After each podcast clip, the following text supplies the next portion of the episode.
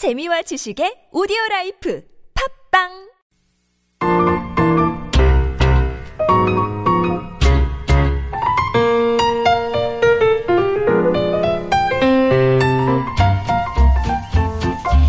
It is time for David's Bookmark with David Tizzard.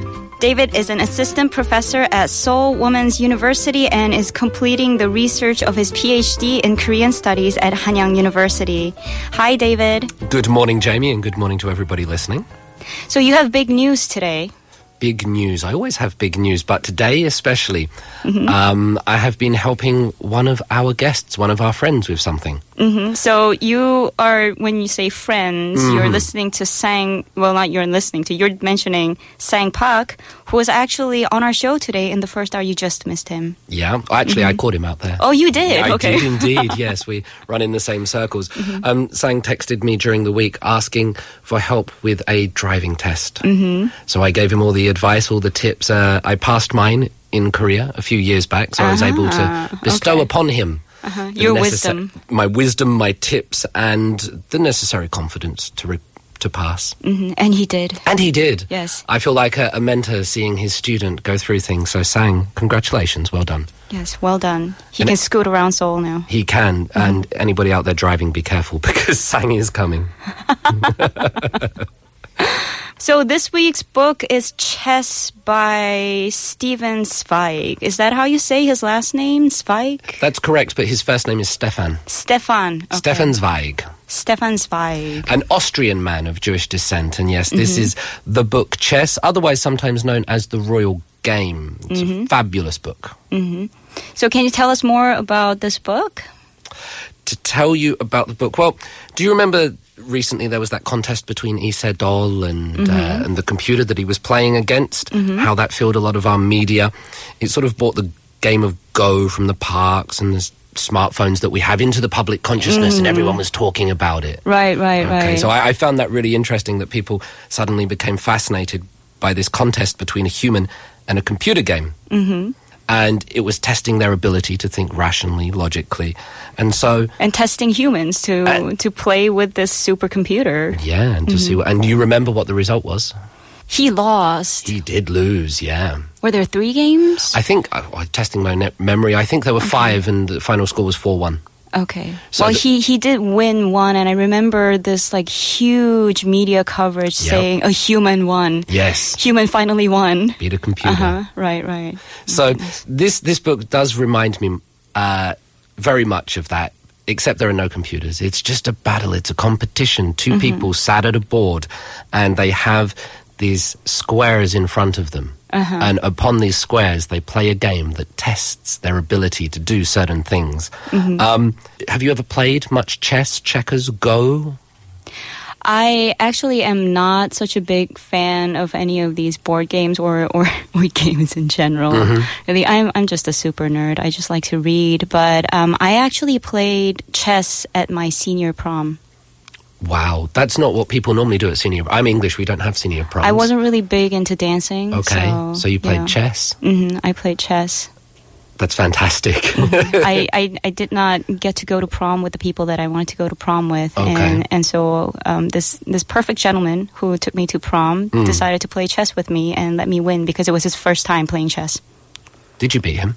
Yeah, I did. He yeah. let me win. Oh, okay, he let you win. There you go. Mm-hmm. What a gentleman. Yeah. This book, Chess by Stefan Zweig, is also full of lots of gentlemen. Mm-hmm. Then, when you were saying Stefan Zweig earlier, yeah. I thought that his name sounded a little familiar. Isn't yeah. he the same guy who inspired The Grand Budapest by Wes Anderson? I believe so, yes. Mm-hmm. We have a clip of the director, Wes Anderson, talking about his love of Stefan Zweig. So let's listen to it and come back to our discussion. He paints a portrait of of Vienna and uh, of of Europe uh, before nineteen fourteen that is so vivid and um, and is filled with details. With it's personal, and you know it's his feeling about this this this moment and the and the destruction of a uh, of a of a culture that was that they, that he was. Had completely handed himself over to. It was his whole life was, you know, was was this world of art uh, in in Vienna at that time, and um, anyway, just it this this all kind of mixed together and became a, a kind of backdrop for this story and an approach to this to this story. Even though our our movie isn't an adaptation of any Zweig story, that's why also it's not an adaptation. It's yeah. inspired. Yeah, it's more like me trying to do a Zweig on speed-esque thing. Yeah, yeah. yeah. Yes, it does sort of change gears.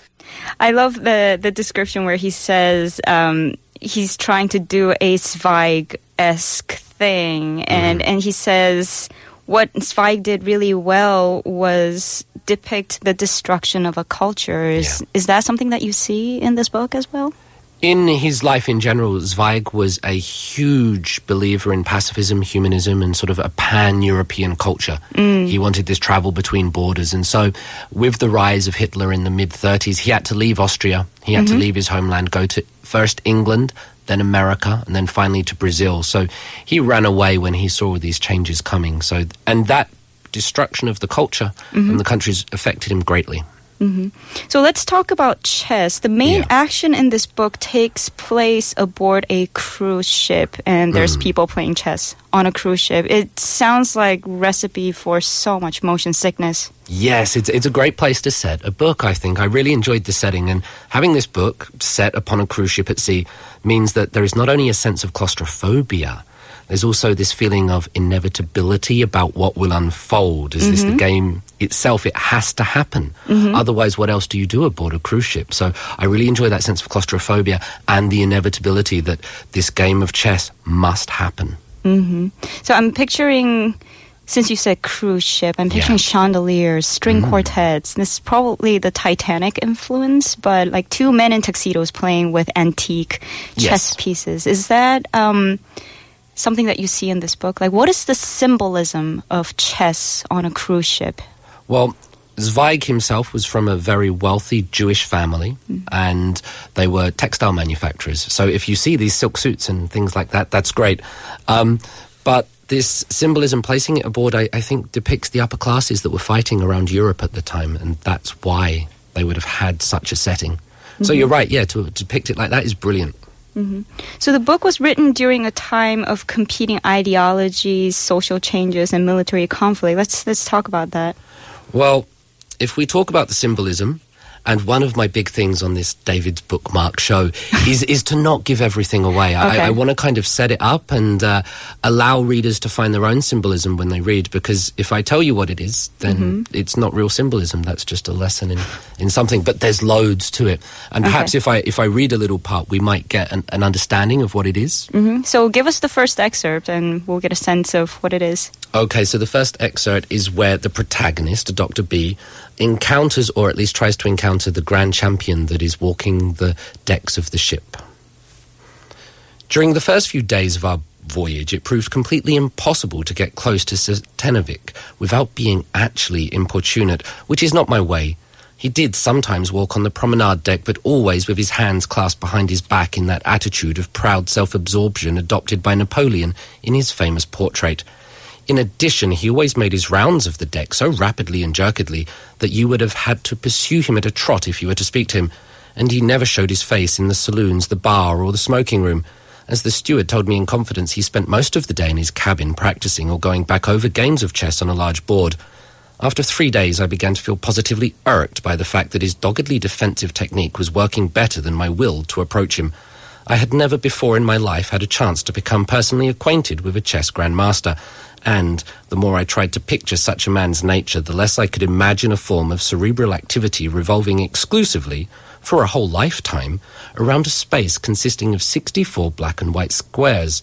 From my own experience, I knew the mysterious attraction of the royal game, the only game ever devised by mankind that rises magnificently above the tyranny of chance, awarding the palm of victory solely to the mind, or rather to a certain kind of mental gift. And are we not guilty of offensive disparagement in calling chess a game? Is it not also a science and an art, hovering between those categories as Muhammad's coffin hovered between heaven and earth, a unique link between pairs of opposites, ancient yet eternally new, mechanical in structure yet made effective only by the imagination, limited to a geometrically fixed space, yet with unlimited combinations, constantly developing yet sterile, thought that leads nowhere, mathematics calculating nothing, art without works of art, architecture without substance, but nonetheless shown to be more durable in its entity and existence than all books and works of art.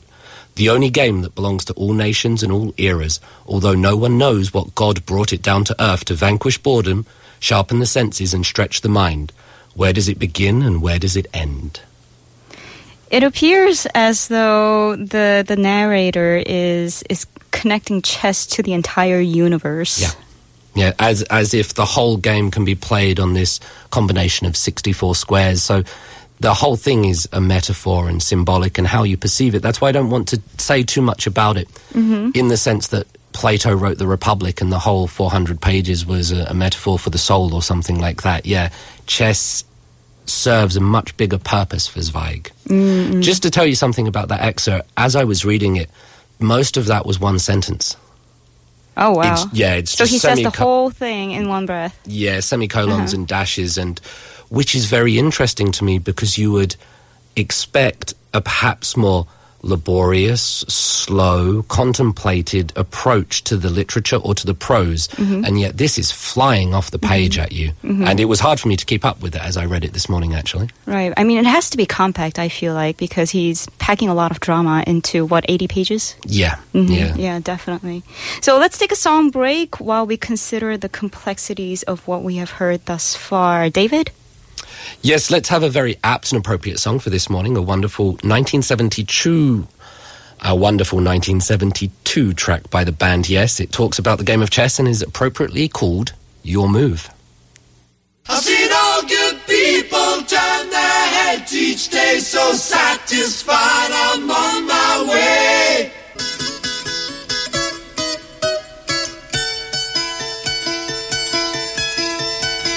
Take a straight and stronger course to the corner of your life. Make the White Queen run so fast, she hasn't got time to make you wife. Chess by Stefan Zweig definitely packs a punch as a psychological drama considering the length, wouldn't mm. you say? Incredibly so. And that, in a sense, is reflecting Zweig's own personal problems and the experiences that he was having, yes. And I just like to, as Yes in that song there, we're talking about time, and we, we very briefly touched on it. Um, the size of this book is really important, mm-hmm. because often this can be intimidating to people, or people might suggest that they don't have the time to read What, the books. Size of the book? The size of the book. Okay. Here it is in my hand. Of course, mm-hmm. people listening can't see it. It's mm-hmm. tiny. Mm-hmm. It looks like a coaster. Yeah? Mm, two coasters joined two together. Coasters, two okay. coasters joined together. And uh, seventy, seventy-nine pages. Mm-hmm. So it this, looks like a booklet. A booklet. That's quite yes. cute, actually, like a, pig, a piglet. You. Yeah, yes, it's like a, a piglet. Bu- yeah, a booklet. I've learnt a new word. Um, this is small, so you could devour this in a single sitting. Mm-hmm. And I think that's really important. That that you devoured it in a single sitting? Yes. Okay. Just in, engulf yourself or mm. just immerse yourself in it and, and read this book because it's so accessible but so profound. Mm-hmm. So tell us about the uh, profundity of this book. There's a lot I'm not telling you. Mm-hmm. Okay, so you're not going to tell me about the profundity of this book. Exactly. There's there's okay. there's a lot of subplots and a lot of different place changes apart from the boat itself. Okay. And uh, I want to leave those alone and, and just mm-hmm. stay on the boat. Okay. Um, can you tell us a little bit about the game itself then? Y- I can. Can I do it in Zweig's words? Can I read a little description of a game? Yes, that sounds lovely. Yeah. So this is when they've approached the Grandmaster and they've decided they're going to challenge him to a game as a group. Mm-hmm. He hasn't met the other Grand Master yet. Okay. Very briefly here. Next days, all the members of our small group had turned up at the appointed hour. The place in the centre of the table opposite the champion was, of course, taken by Makona, who relieved his nervousness by lighting cigar after large cigar and glancing at the time again and again. But the world champion, as I had already thought likely from what my friend said about him, kept us waiting a good ten minutes, thus heightening the effect when he appeared. He walked over to the table with calm composure, without introducing himself, a discourtesy which seemed to say, "You know who I am, and I don't care who you are." He began making the practical arrangements with dry professionalism. Since there were not enough chessboards available on the ship for a simultaneous match, he suggested that we all of us play him together. After every move, he would go to another table at the far end of the room to avoid disturbing our deliberations. As soon as we had made our move, and since unfortunately there was no little bell available on the table, we were to tap a glass with a spoon. He suggested ten minutes as the maximum time for deciding on a move, unless we preferred some other arrangement. Of course, we all agreed to his suggestions like shy schoolboys. The draw for colours gave Czentovic black. He made his first move still standing there and immediately moved away to wait in the place he had chosen, where he leaned casually back, leafing through an illustrated magazine. There's not much point in describing the game. Of course it ended as it was bound to end, in our total defeat as early as the twenty-fourth move. So he is going from table to table, while the people who are sitting at the table have ten minutes to deliberate. Yep, and, and these are all upper-class uh, professionals, clever men and uh, doctors, and they deliberate and they discuss, and they... the game is not even worth mentioning because this grandmaster simply destroys them. He mm-hmm. has no personality, he has very little charisma or social skills, and yet he can play this game to such an extent that other people simply cannot even compete. I think lack of social skills is probably like one of the hallmarks of chess grandmasters. Well, you think of the stories of Bobby Fischer and, and everything that's happened, yeah. yeah. Mm-hmm, definitely. But he will find someone in this book that challenges him, mm. and that's the main plot of chess. Mm-hmm. So there's a lot of uh, plot turns and important characters that you will leave for the reader to discover that you're not going to tell us about. But do you have anything to add before we go? I would strongly encourage you to find Stefan Zweig. He was one of the most celebrated and popular authors of the nineteen twenties and thirties, and sadly he seems to have become a little bit forgotten in mm-hmm. these days. So um, when you have the time or inclination, go and find chess, or otherwise known as the Royal Game. Spend a couple of hours and immerse yourself in this wonderful competition. Mm-hmm. And it's not a long book. It's only eighty pages, so yeah. you can definitely finish it in one sitting. That's what you do. Mm-hmm, absolutely. So let's close the show with a very appropriate song by Scott Walker called The Seventh Seal. Tell us about the song, David. Well, in this nineteen sixty-nine track, Scott Walker retells Ingmar Bergman's nineteen fifty-seven masterpiece about a man who plays chess with death. Oh, my goodness. Classic. Yeah, isn't Classic. It? This is a song about that. Does he get to live if he wins? Ooh. Listen. Well, thank you, David, and we will see you again next week. Thank you very much. That brings us to the end of our show this week. Thanks for listening, and we'll see you back here at ten next week for another brand new installation of The Bookend. Anybody seen a night pass this way? I saw him playing chess with death yesterday.